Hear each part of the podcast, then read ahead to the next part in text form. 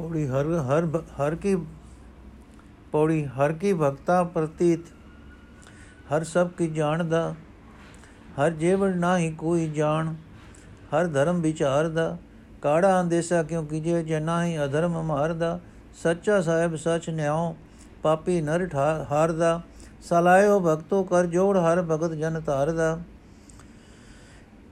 ਅਰਥ, ਭਗਤ ਜਨਾਂ ਨੂੰ ਪ੍ਰਭੂ ਉੱਤੇ ਇਹ ਭਰੋਸਾ ਹੈ ਕਿ ਪ੍ਰਭੂ ਅੰਤਰਜਾਮੀ ਹੈ ਉਸ ਦੇ ਬਰਾਬਰ ਹੋਰ ਕੋਈ ਹਿਰਦਿਆਂ ਦਾ ਜਾਣੂ ਨਹੀਂ, ਤੇ ਇਸੇ ਕਰਕੇ ਪ੍ਰਭੂ ਨਿਆਂ ਦੀ ਵਿਚਾਰ ਕਰਦਾ ਹੈ।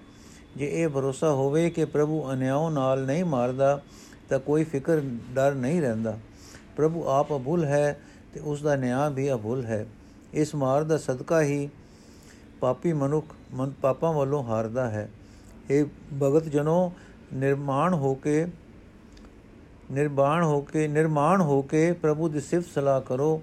ਪ੍ਰਭੂ ਆਪਣੇ ਭਗਤਾਂ ਨੂੰ ਵਿਕਾਰਾਂ ਤੋਂ ਬਚਾ ਲੈਂਦਾ ਹੈ।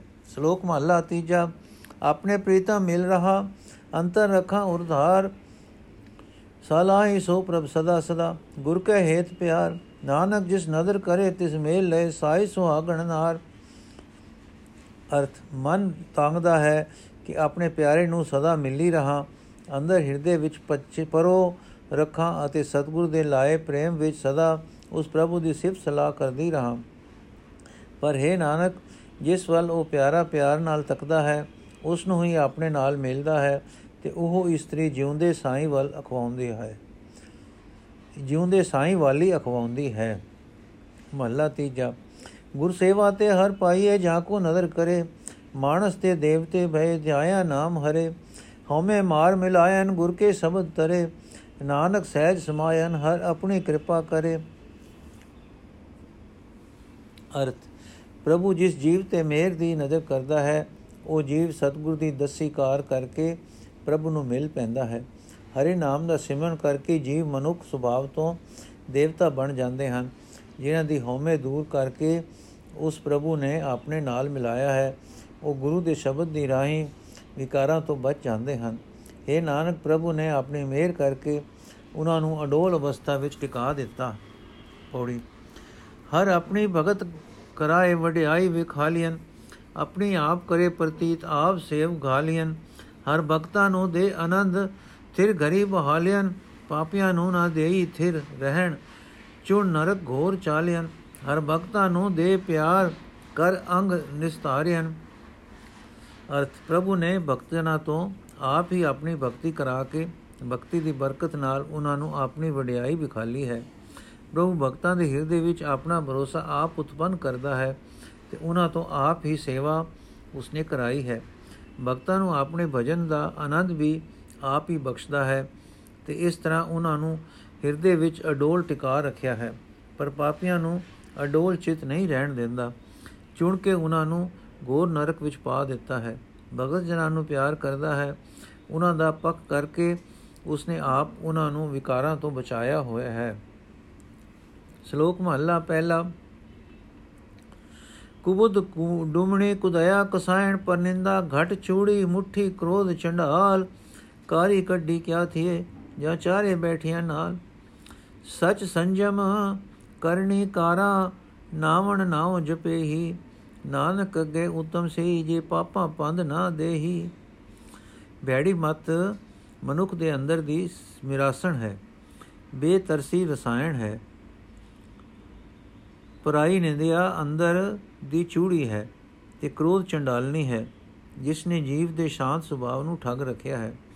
ਜੇ ਇਹ ਚਾਰੇ ਅੰਦਰ ਹੀ ਬੈਠੀਆਂ ਹੋਣ, ਤਾਂ ਬਾਹਰ ਚੌਕਾ ਸੁੱਚਾ ਰੱਖਣ ਲਈ ਲਕੀਰਾਂ ਕੱਢਣ ਦਾ ਕੀ ਲਾਭ?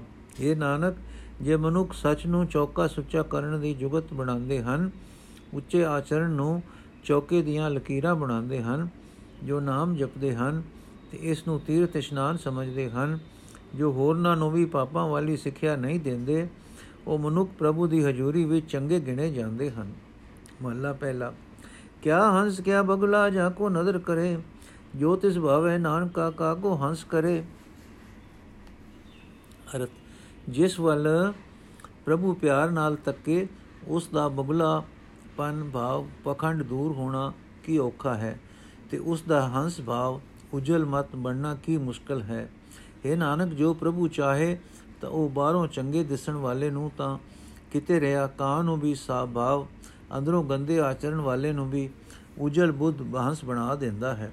ਪੌੜੀ, ਕੀਤਾ ਲੋੜੀਏ ਕੰਮ ਸੋ ਹਰ ਪੈ ਆਖੀਐ, ਕਾਰਜ ਦੇ ਸਵਾਰ ਸਤਗੁਰ ਸਚ ਸਾਖੀਐ, ਸੰਤਾ ਸੰਗ ਨਿਧਾਨ ਅੰਮ੍ਰਿਤ ਚਾਖੀਐ ਬੈ ਭੰਜਨ ਮੇਰਵਾਨ ਦਾਸ ਕੀ ਰਾਖੀਐ, ਨਾਨਕ ਹਰ ਗੁਣ ਗਾਏ ਅਲਗ ਪ੍ਰਭ ਲਾਖੀਐ ਨਾਨਕ ਹਰ ਗੁਣ ਗਾਏ ਅਲਗ ਪ੍ਰਭ ਲਾਖੀਐ ਅਰਥ, ਜਿਹੜਾ ਕੰਮ ਤੋੜ ਚਾੜਨ ਦੀ ਇੱਛਾ ਹੋਵੇ, ਉਸ ਦੀ ਪੂਰਨਤਾ ਲਈ ਪ੍ਰਭੂ ਕੋਲ ਬੇਨਤੀ ਕਰਨੀ ਚਾਹੀਦੀ ਹੈ। ਇਸ ਤਰ੍ਹਾਂ ਸਤਿਗੁਰੂ ਦੀ ਸਿੱਖਿਆ ਦੀ ਰਾਹੀਂ ਸਦਾ ਸਿਰ ਪ੍ਰਭੂ ਕਾਰਜ ਸਮਾਰ ਦਿੰਦਾ ਹੈ। ਸੰਤਾਂ ਦੀ ਸੰਗਤ ਵਿੱਚ ਨਾਮ ਖਜ਼ਾਨਾ ਮਿਲਦਾ ਹੈ ਤੇ ਆਤਮਿਕ ਜੀਵਨ ਦੇਣ ਵਾਲਾ ਨਾਮ ਜਲ ਚੱਕ ਸਕੀਦਾ ਹੈ। ਸੋ ਇਹ ਬੇਨਤੀ ਕਰਨੀ ਚਾਹੀਦੀ ਹੈ ਕਿ हे ਡਰ ਨਾਸ ਕਰਨ ਵਾਲੇ ਤੇ ਦਇਆ ਕਰਨ ਵਾਲੇ ਹਰੀ ਦਾਸ ਦੀ ਲਾਜ ਰੱਖ ਲੈ। हे ਨਾਨਕ, ਇਸ ਤਰ੍ਹਾਂ ਪ੍ਰਭੂ ਦੀ ਸਿਫਤ ਸਲਾਹ ਕੀਤਿਆਂ ਅਲਗ ਪ੍ਰਭੂ ਨਾਲ ਸਾਂਝ ਪਾ ਲਈਦੀ ਹੈ। ਸ਼ਲੋਕ ਮਹਲਾ ਤੀਜਾ। ਜਿਉ ਪਿੰਡ ਸਭ ਤਿਸ ਕਾ ਸਭ ਸੇ ਦੇ ਆਧਾਰ।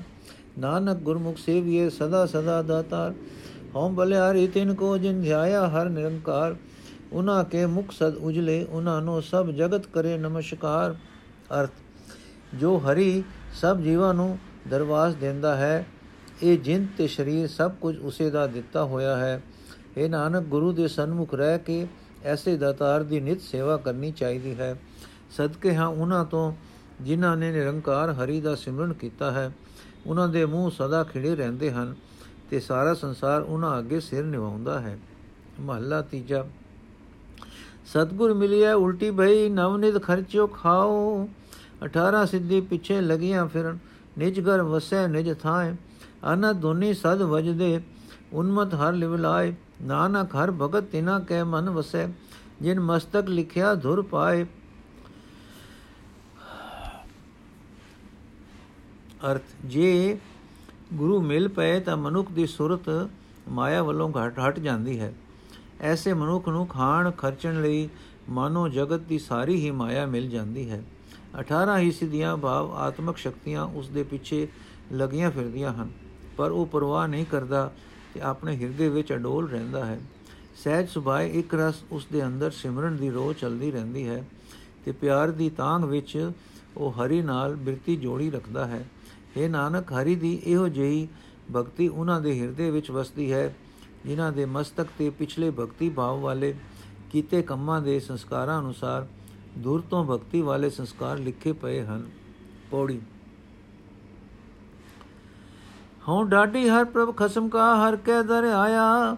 ਹਰ ਅੰਦਰ ਸੁਣੀ ਪੁਕਾਰ ਢਾਡੀ ਮੁਕਲਾਇਆ ਹਰ ਪੁੱਛਿਆ ਢਾਡੀ ਸਦਕੈ ਕਿਤ ਅਰਥ ਤੂੰ ਆਇਆ। ਨਿ ਦੇਵੋ ਦਾਨ ਦਿਆਲ ਪ੍ਰਭ, ਹਰ ਨਾਮ ਧਿਆਇਆ। ਹਰ ਦਾਤੇ ਹਰ ਨਾਮ ਜਪਾਇਆ, ਨਾਨਕ ਪਹਿਨ ਆਇਆ। ਹਰ ਦਾਤੇ ਹਰ ਨਾਮ ਜਪਾਇਆ, ਨਾਨਕ ਪਹਿਨ ਆਇਆ। ਅਰਥ, ਮੈਂ ਪ੍ਰਭੂ ਖਸਮ ਦਾ ਢਾਡੀ ਪ੍ਰਭੂ ਦੇ ਦਰ ਤੇ ਅਪੜਿਆ। ਪ੍ਰਭੂ ਦੇ ਦਰਬਾਰ 'ਚ ਮੇਰੀ ਢਾਂਡੀ ਦੀ ਪੁਕਾਰ ਸੁਣੀ ਗਈ। ਤੇ ਮੈਨੂੰ ਦਰਸ਼ਨ ਪ੍ਰਾਪਤ ਹੋਇਆ। ਮੈਨੂੰ ਢਾਡੀ ਨੂੰ ਹਰੀ ਸੱਦ ਕੇ ਪੁੱਛਿਆ, ਹੈ ਢਾਡੀ ਤੂੰ ਕਿਸ ਕੰਮ ਆਇਆ ਹੈ? ਮੈਂ ਬੇਨ ਕੀਤੀ, ਬੇਨਤੀ ਕੀਤੀ, ਹੈ ਦਿਆਲ, ਪ੍ਰਭੂ, ਸਦਾ ਇਹੀ ਦਾਨ ਬਖਸ਼ੋ ਕਿ ਮੈਂ ਤੇਰੇ ਨਾਮ ਦਾ ਸਿਮਰਨ ਕਰਾਂ। ਬੇਨਤੀ ਸੁਣ ਕੇ ਦਤਾਰ ਹਰੀ ਨੇ ਆਪਣਾ ਨਾਮ ਮੈਥੋਂ ਜਪਾਇਆ ਅਤੇ ਮੈਨੂੰ ਨਾਨਕ ਨੂੰ ਵਡਿਆਈ ਵੀ ਦਿੱਤੀ। ਸੁਧ। ਇਹ ਵਾਰ ਅੱਜ ਸੰਪੂਰਨ ਸੰਪੂਰਨ ਹੋਈ ਜੀ। ਅੱਜ ਦਾ ਐਪੀਸੋਡ ਅਸੀਂ ਦੋ ਭਾਗਾਂ ਵਿੱਚ ਕੀਤਾ ਹੈ। ਕਿਉਂਕਿ ਬਹੁਤ ਲੰਬਾ ਸੀ। ਸੋ ਕੱਲ ਕੱਲ ਤੋਂ ਭਗਤਾਂ ਦੀ ਬਾਣੀ ਸ਼੍ਰੀ ਰਾਗ ਦੀ ਸ਼ੁਰੂ ਕਰਾਂਗੇ ਜੀ। ਵਾਹਿਗੁਰੂ ਜੀ ਕਾ ਖਾਲਸਾ, ਵਾਹਿਗੁਰੂ ਜੀ ਕੀ ਫਤਿਹ।